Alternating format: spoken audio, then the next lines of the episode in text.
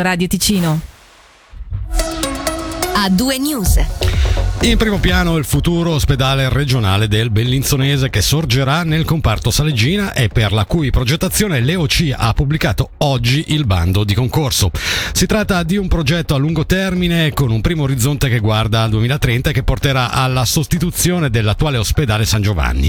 Un assaggio di cosa comprenderà questa nuova struttura ce lo fornisce Glauco Martinetti, direttore dell'ente ospedaliero cantonale al microfono di Alessia Bergamaschi un, un ospedale eh, completamente moderno no? rispetto a quello che è eh, gli standard che abbiamo oggi, no? quindi lì, lì, dobbiamo veramente immaginarci una, un'architettura veramente diversa, molto più aperta verso la città.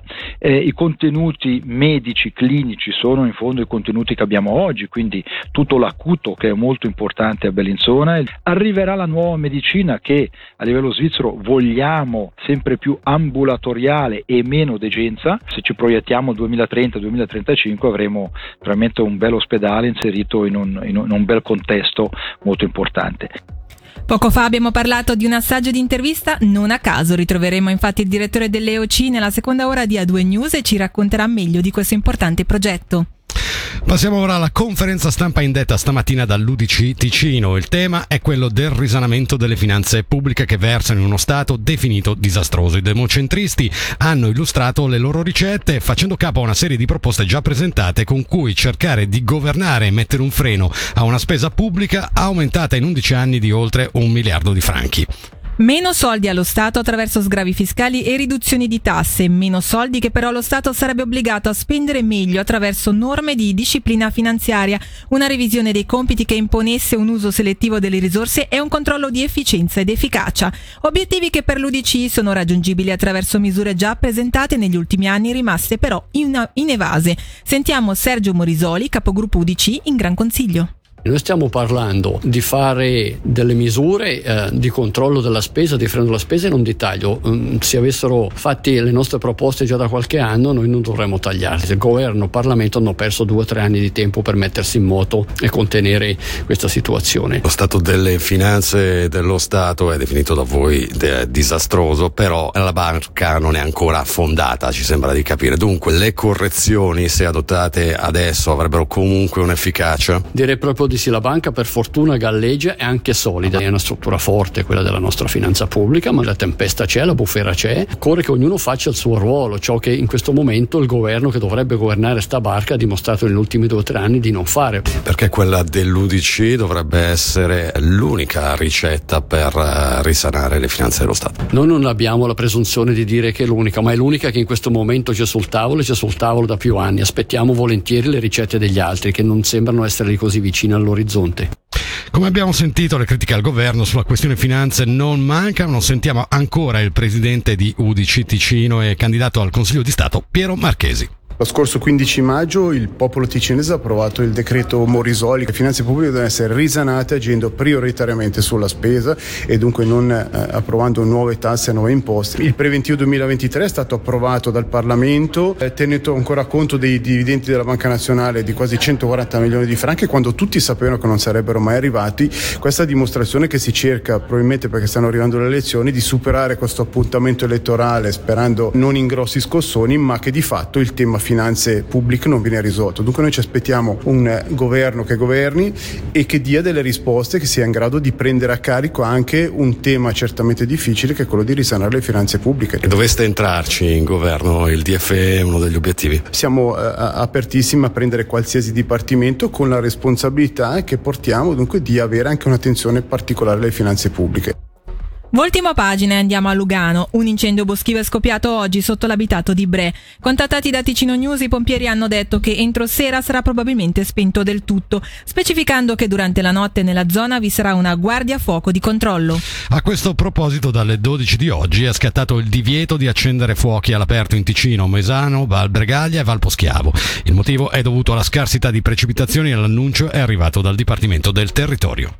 Parliamo ora di lotta allo spreco alimentare. Con quasi 6.000 tonnellate di ottimo cibo recuperato e ridistribuito a chi ne ha bisogno, Tavolino Magico ha registrato nel 2022 un nuovo record. A beneficiare del servizio offerto dall'associazione sono sempre più persone anche in Ticino, come sottolinea Simonetta Caratti, referente per la comunicazione di Tavolino Magico nella Svizzera italiana. A livello nazionale abbiamo salvato quasi il 16% in più rispetto al 2021. Nella Svizzera italiana abbiamo salvato l'anno scorso 750 tonnellate di cibo e l'anno precedente erano 640. Questo è cibo che ogni settimana in Ticino viene distribuito a 2300 beneficiari, persone delle famiglie con difficoltà economiche, indigenti che hanno la tessera di tavolino magico. In Ticino le persone che aiutiamo sono 100 in più rispetto all'anno precedente, che vanno in uno dei nostri 14 centri di distribuzione. A livello nazionale rispetto al 2021 sono quasi 10.000 in più, ogni settimana 31.400 persone vanno in uno dei nostri centri di distribuzione, sono 149 a livello nazionale per ricevere del cibo. La domanda è aumentata e continua a aumentare. A fine anno abbiamo visto un aumento delle richieste delle nostre tessere e per questo motivo contiamo di aprire due nuovi centri di distribuzione, uno nel Bellinzonese, uno nel Luganese nel corso di quest'anno. Quante sono le mense sociali con cui collaborate? Sono aumentate anche queste?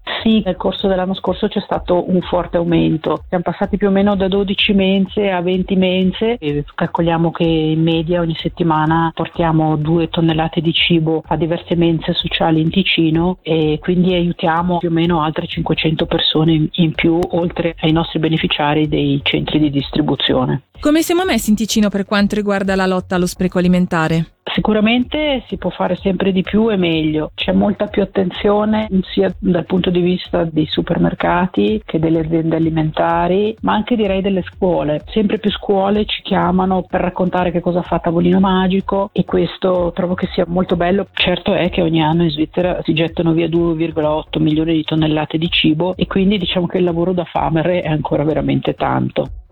Ci spostiamo nel Locarnese insieme a 4 milioni e 700 mila persone. Tanti sono infatti i passeggeri trasportati nel 2022 dalle linee bus urbane delle FART, ovvero il 12% in più del 2021 e il 28% in più rispetto all'anno prepandemico 2019. Un aumento rilevante riscontrato anche sulle linee bus regionali con circa 2 milioni di passeggeri trasportati, 17% in più del 2019. Sono numeri che confermano il successo del potenziamento del trasporto pubblico nel Locarnese attuato nel dicembre 2020, come sottolineano le ferrovie autolinee regionali ticinesi nel tracciare il bilancio dell'anno appena concluso. Sentiamo il presidente del Consiglio di amministrazione delle FART SA, Paolo Caroni. Emerge un trend positivo, il potenziamento del trasporto pubblico che c'è stato negli anni passati, finalmente dopo il periodo di lockdown a seguito del Covid, ha permesso adesso di vedere un risultato positivo e una crescita degli utenti abbastanza forte. Un trend positivo registrato anche dalla Ferrovia delle Centovalli. Quanti passeggeri sono stati trasportati? Ecco, sì, c'è stata anche per la Ferrovia delle Centovalli, sono stati trasportati circa mezzo milione di passeggeri. Ferrovia delle Centovalli per la quale il 2023 è un anno veramente importante, perché? Esatto, eh, quest'anno è 100 anni dalla Centovallina e cominceremo i festeggiamenti il 25 novembre di quest'anno che dureranno circa un anno. L'anno 2023, oltre a dare inizio al programma dei festeggiamenti dei 100 anni della ferrovia Centovalli, è anche l'anno in cui prenderanno via i lavori di adeguamento delle stazioni alla legge disabili, ma anche la produzione di 8 nuovi treni che entreranno in servizio dalla fine del 2024. Voltiamo pagina e andiamo a Lugano. Il presidente del PLR luganese ritiene che sulle strade ticinesi ci siano troppi controlli elettronici della velocità e che questi spesso non abbiano come obiettivo principale la prevenzione. Ai nostri microfoni infatti Paolo Morel parla di un aumento sostanzioso degli introiti da multe per eccesso di velocità dal 2010 ad oggi. Sentiamolo nell'intervista di Michele Sedili. Ho la sensazione che i ticinesi percepiscano una crescita negli ultimi anni abbastanza sostanziale dei controlli. Questa crescita, la vera domanda che ci fa porre è se è legata ad una vera necessità di prevenzione. Se noi andiamo a prendere gli incassi da radar fissi e radar mobili nel 2010 erano 4,3 milioni all'anno, la previsione del 2022 sono 23 milioni. In 12 anni è una bella crescita. Questo è il punto di domanda che resta aperto. Le entrate delle multe sono messe messe a preventivo. Sono messi a preventivo gli utili della Banca Nazionale e non sappiamo se arrivano o non arrivano e della stessa tregua sono messi a preventivo i preventivi stimati sulla base degli anni precedenti di quelle che potrebbero essere le entrate da multe rispettivamente radar. I radar possono in effetti avere in determinati contesti una funzione di prevenzione? Beh, direi che la domanda è assolutamente lecita e la risposta è sì, i radar hanno certamente un carattere preventivo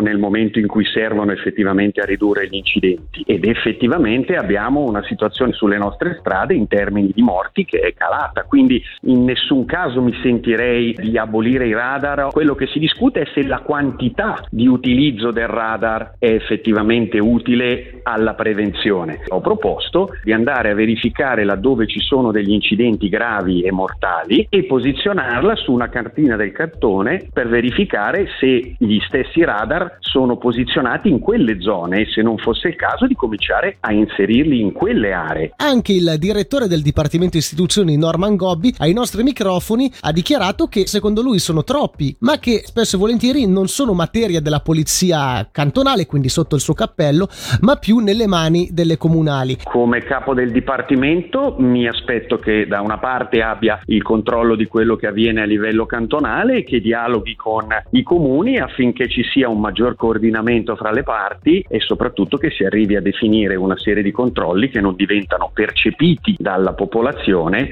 come più utili a far cassa. Sempre in tema di limiti di velocità ci spostiamo a Locarno. Alcuni cittadini residenti nelle vie Franzoni, Varenna e Valle Maggia hanno lanciato una petizione per denunciare una situazione di costante disturbo per i rumori del traffico. Per questo viene avanzata alle autorità la richiesta di intervenire con provvedimenti come la riduzione della velocità passando dal limite a 50 km orari a 30 per una diminuzione del rumore di circa 3 decibel. Michele Sedili ne ha parlato con uno dei firmatari, Fiorenzo Cotti.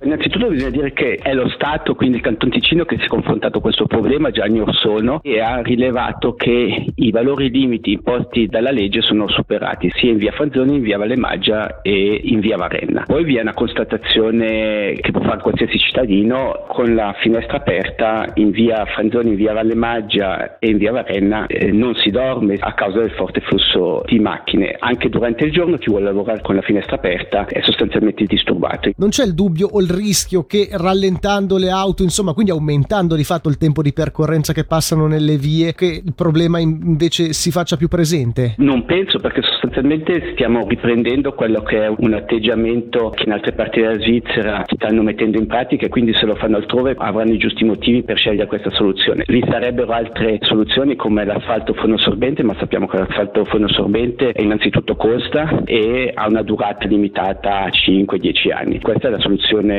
pragmatica, immediata che porta sicuramente beneficio. Il rallentamento del flusso delle macchine è molto molto relativo perché parliamo di 500, 600, 700 metri, quindi non penso che avrà un impatto negativo né sulla fluidità del traffico né sul rumore. Una riduzione di 20 all'ora comporta una riduzione dei rumori della metà e quindi l'impatto è importante. Inoltre vorrei sottolineare che ci sono i rumori isolati notturni, quindi dovuti a motociclette, a macchine che accelerano accelerano ma anche durante il giorno che verrebbero sostanzialmente eliminati. Restate con noi qui eh, su A2 News, su Radio Ticino. Nella seconda ora che comincia proprio in questi istanti, sentiremo tra pochissimo di nuovo Michele Sedili per eh, raccontarci come sono i preparativi della stranociata di Locarno. A2 News. Senti come suona il ritmo delle notizie su Radio Ticino.